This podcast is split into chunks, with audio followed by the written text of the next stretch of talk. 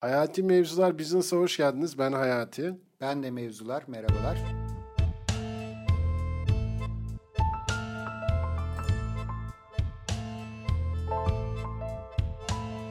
Ee, bugün aidiyeti konuşacağız. Evet.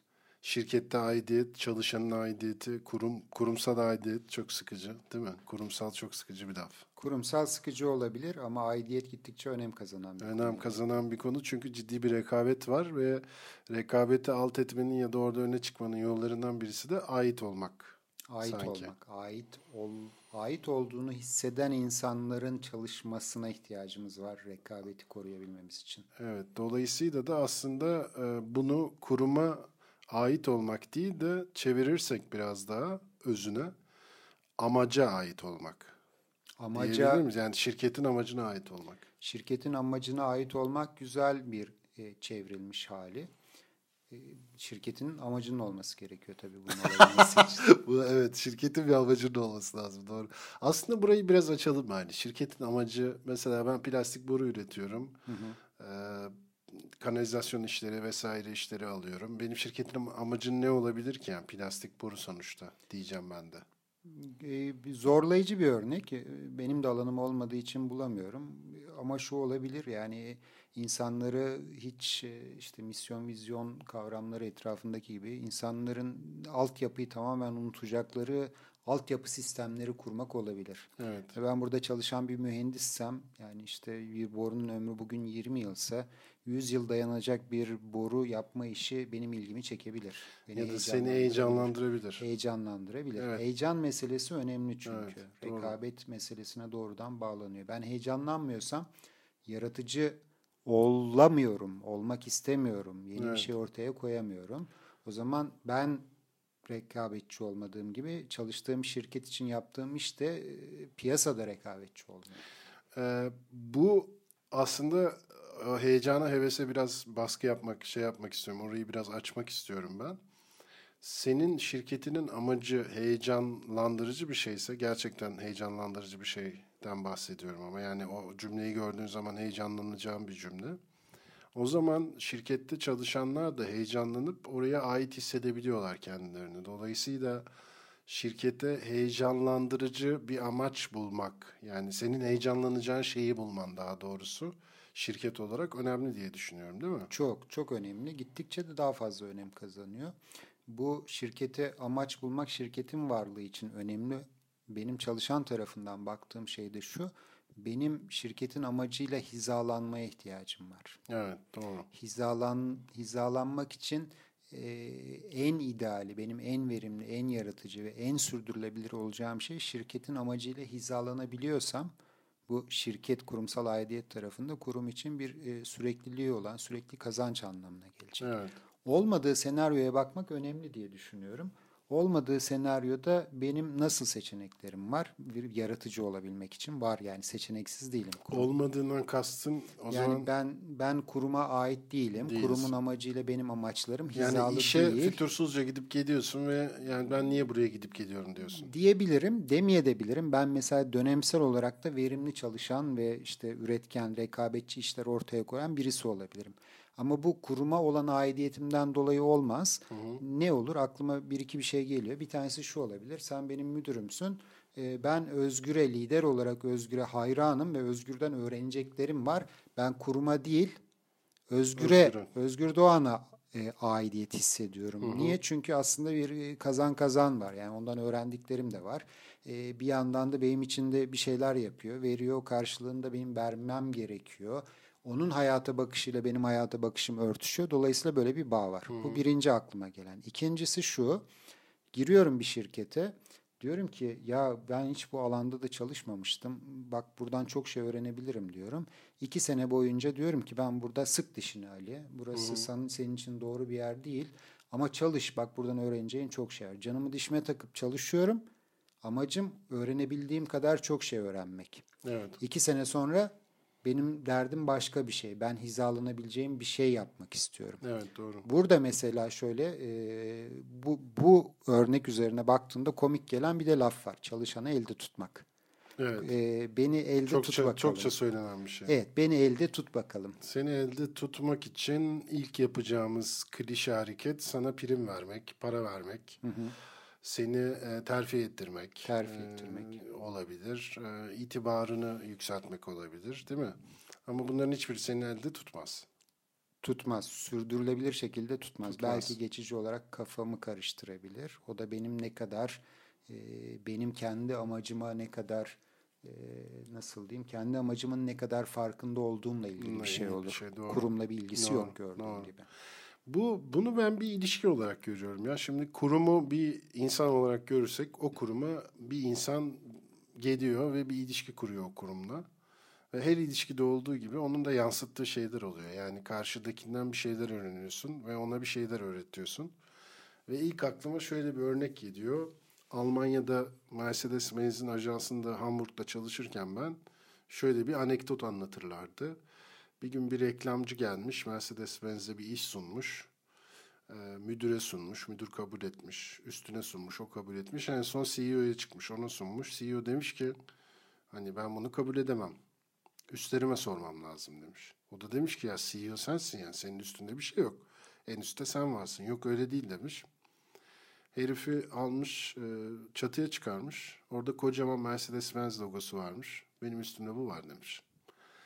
Aslında aidiyet böyle bir şey sanki. Yani kültür, e, kültürü e, temel olarak kültürü sağlam olan yerlerdeki aidiyet böyle bir şey. Hani benim üstümde de birisi var. O benden başka birisi. Yani kurum dediğin şey benden başka birisi ve ona karşı sorumluluklarım var. Bunun da böyle bir akışla doğal olarak çabasız gelişmesi lazımmış gibi geliyor bana. Yani o insanların oraya e, monte edilmiş gibi değil de oranın bir parçasıymış gibi davranabilmesi ve bunun bunu da şöyle anlatıyorum ben. Birisinin liderlik ettiği, en önden koşturarak gittiği, diğerlerinin onun arkasına takıldığı gibi değil de herkesin aynı seviyede olduğu ve aynı amaç doğrultusunda bir iş yaptığı sistem. Yani bunun içinde mesela hani çaycı da var. Ee, Bunun içinde resepsiyonist de var. Onlar da bunların büyük parçalarından bir tanesi. Hani onları da aynı parçanın e, etkili parçalarından birisi olarak görmek. Tamam saçma bir cümle oldu ama. Senin tanımlamana göre mi parçası yoksa o da bunun bir parçası olarak hissediyor mu? Bence önemli bir Evet, evet doğru evet. E, bu biraz e, kurum kültürüne de yaklaşıyor. E, şu ilişki gibi düşündüğümüzde yani bunu bir sistem, ayrı bir varlık olarak tanımlıyorsun aslında. Mercedes'in logosu örneği de o. Senin sonraki tarif etmen de o. E, çalışan 200 çalışanı var. Burası 201. kişilik gibi. Evet. Şimdi o kişilik var ve belki kurumsal aidiyet o kişiyle olan ilişkimiz. Evet. Ben az önceki örnekte özgür lidere ait hissettiğim için onunla bir ilişki geliştiriyorum. Ama bir de şirket var. E, o şirketle ilişkim nasıl diye bakmam lazım. 200 insanın o şirketle ilişkisi ve o nasıl bir kişilik? Evet. Kurum kültürü dediğimiz şey bu. O kişiliğin hayattaki amacıyla 200 kişinin hayattaki amacı arasındaki ilişki ne? Bunlar ne kadar hizalanmış? Alignment e, Yani aslında olarak. alignment'ın karşılığı ve aslında şöyle de bir şey yok mu? Saçma sapan e, vizyon, misyon, amaç şeyleri yazılıyor. Böyle klişe cümleler var. Anlayamıyorsun. İşte şöyle bir şey dünya lideri olmakta, o olmakta, bu olmakta. Ama bunların hiçbirisi yani ben hiç şimdiye kadar öyle bir şeyle karşılaşmadım. Gittiğim zaman şirkete Aa vizyonu misyonu yine çok hani bir aa ne kadar güzel yazmışlar ve ne kadar yansıtıyor dediğim bir şeyle karşılaşmadım. Çok ezbere bir şey bu. Yani hiç antropolojik, etnografik bir kökeni olmayan bir davranış. Hani yani oturup ya biz bu şirketin amacına bir bakalım arkadaşlar ya ne düşünüyorsunuz diye sorulmamış demek ki öyle düşünüyorum. sorulmamış, birlikte yaratılmamış. Bunlara Birlikte çok- yaratılmamış çok birlikte, doğru. Birlikte yaratılmamış. Bu, bunu çok konuşacağız bence önümüzdeki günlerde. Birlikte yaratmak çok öne çıkan kelimelerden bir tanesi. kurumsal aidiyet gibi bir kavramdan bahsediyorsak bu işte böyle işte İK zirvelerinde işte iki kişinin kitabında yazılan tavsiyelerle olacak bir şey değil. E, kötü haber bu. Yani ne güzel Google'da arayıp iki tane kitap satın alıp oradaki şeyleri uygulamak gibi bir seçenek varken ben diyorum ki kusura bakmayın yani o ancak fikir verebilir. Kötü değil tabii ki. E, birlikte yaratmak zorundasın tam evet. senin dediğin gibi. O zaman sırıtan bir şey olur. O zaman e, bir de şöyle bir şey olur. Bir şeyi örtmeye çalışıyormuşsun gibi olur. Evet doğru. Benim kurumumun e, esas kimliği, benim kurumumun esas amacı e, başka bir şey. Benim kurumumun tek amacı var. O da işte çalışanlar üzerinden daha fazla para kazanmak. Dur şimdi ben bunu öyle değilmiş gibi nasıl gösteririm diye yazılmış laflar var. Evet doğru. Aslında bu şey gibi olmuyor mu ya? Böyle e, başka bir kimlikteymiş gibi davranmak Hı-hı. hali. Yani Hı-hı. tam o değilim ben. Bir rol yapmak yani. Rol yapmak. Kurumun rol yapması sana. Rol Kur, kesmesi. Kurumun rol yapması ya da kurumun rolü yani kurumun gerçek kimliğinin maskelenmesi. Gerçek kimliğinin maskelenmesi. Bu patron doğru. tarafından olabilir, yönetim kurulu tarafından olabilir. E, korkacak bir şey yok. Yani korktukça yani şöyle korkacak bir şey belki eskiden vardı bunu koruyabiliyordun. E, bugün artık işte o rekabet edebilmek için bununla yüzleşmek zorundasın. Çok çok yani şey gibi e, kişisel e, gelişim ya da bir insanın kendisiyle yüzleşmesi gibi kurumun da kendisiyle yüzleşmesi lazım. Yani kendini bir insan nasıl baştan yaratıyorsa kurumun da baştan yaratması, çalışanlarla inşa beraber lazım. inşa etmesi gerekiyor. Hocam çok zor bir şeyden bahsediyorsun çok. ya. Bu kolay bir şey değil. Ya. İnsan da kendiyle yüzleşmekten çok zorlanıyor ve kaçıyor. Ciddi anlamda bir koca kurumun kendisiyle yüzleşmesi zor ve e, zahmetli bir şey diye düşünüyorum. Başka bir şansı yok var olabilmek için. Doğru. Doğru. Var olabilmekten kastımız da aslında e, karlılıkla da e, rekabette üstün gelmeyle Doğru. de doğrudan ilişkili olan Doğru. şeyler. Yani Kesinlikle. E, biz bunları hikayeden anlatmıyoruz. Onu söylemek lazım belki. Mesela şöyle bir örnek verebilirim ben. E, Instagram için şablonlar üreten bir şirket var. Hı hı. 20 kişilik bir şirket. Ve Instagram bu şirketi satın alıyor. Keza WhatsApp örneği aynı şekilde 25-30 kişilik bir şirket milyar dolarlara satılıyor. 20 kişi, 30 kişi ama bir klik, bir hı hı. E, yani birbirine acayip bağlı insanlardan hı hı. oluşuyor. Hı hı. Kuruma da acayip bağlılar. Böyle bir şeyi hı hı. beraber yaratmanın heyecanını yaşıyorlar. Bu konuda şöyle bir şey aklıma geliyor benim. Eski e, 60'ların e, reklam dünyasının starlarından bir tanesi. Bir ajans 20 kişi olmalı. 20 kişiden fazla olmamalı. 20 kişiden fazla olduysa başka bir ajans kurmalısın. O zaman başka bir şeye dönüşüyor. 20 kişiden fazla olunca diyor. Bunun bir benzeri e, Goretex için e, yanlış hatırlamıyorsam orada da 150 var. 150 kişilik fabrikalar kuruyorlar. O buna geçmişte biraz bakmıştım. Aslında biraz psikolojik, biraz da antropolojik bir kökeni var. Mesela antropolojik kökende 150 sayısının şöyle bir şeyi var. Ee, geçmişte de kabileler 150 sayısına geldiği zaman çok fazla problem ortaya çıktığı için hı hı. 150'den sonra bir şekilde savaş çıkıyor. Bölünüyorlar, ayrılıyorlar. Ayrı bir kabile daha kuruluyor. 20'ye yakın olan da 15 sayısı var aslında. 15 civarı bir sayı da birbiriyle yakın iletişimde kalabilecek insan sayısı. İnsan sayısı. Evet. Mesela şey derler yani bir insan 15 kişiyle derinlikli ilişki sürdürebilir. Evet. 16. kişi geldiği zaman ya da 17. kişi birisini çıkartıyorsun hayatından. 15 kişiyle yakın olabiliyorsun. Biraz oraya gelebiliyor. Yani birlikte yaratma diye başladım. Hı. Bence burada iki ayrı perspektiften belki daha yakın perspektiften 15-20 sayısı, biraz daha büyük bir oluşumda 150 sayısı birlikte yaratabilme sınırını, birlikte ortaya bir şey koyma, birlikte ait olacak bir şey yaratabilme becerisi evet. nerede geçiyorsun? Nerede, o sınır neresi? Ee, belki ona bakmak gerekiyor evet. kurumsal aidiyet yaratmak için. Birlikte bu, ne yaratıyor? Bu o zaman şöyle kapatalım mı?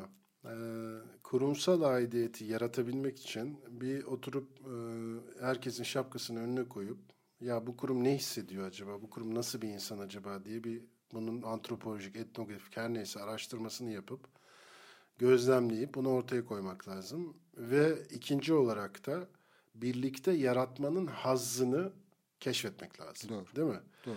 Birlikte yaratmanın hazzı seni çünkü rekabetler üstü bir yer, rekabet üstü bir yere de koyuyor. Birlikte yaratmanın hazzı sonsuz bir oyun. Sonsuz bir oyun. Yani evet E, o, o böyle kazananı olmayan, herkesin kazandığı aslında bir şey ve onu yaratabilecek ortamı sağlamak da bana göre yani bir yandan zor diyorum ama bana göre de e, çok küçük hareketlerle de yapılabilecek gibi geliyor. Zor şuradan zor. Şu ana kadar bildiğimiz, öğrendiğimiz ve gördüğümüz yerlerden bakınca zor. Evet.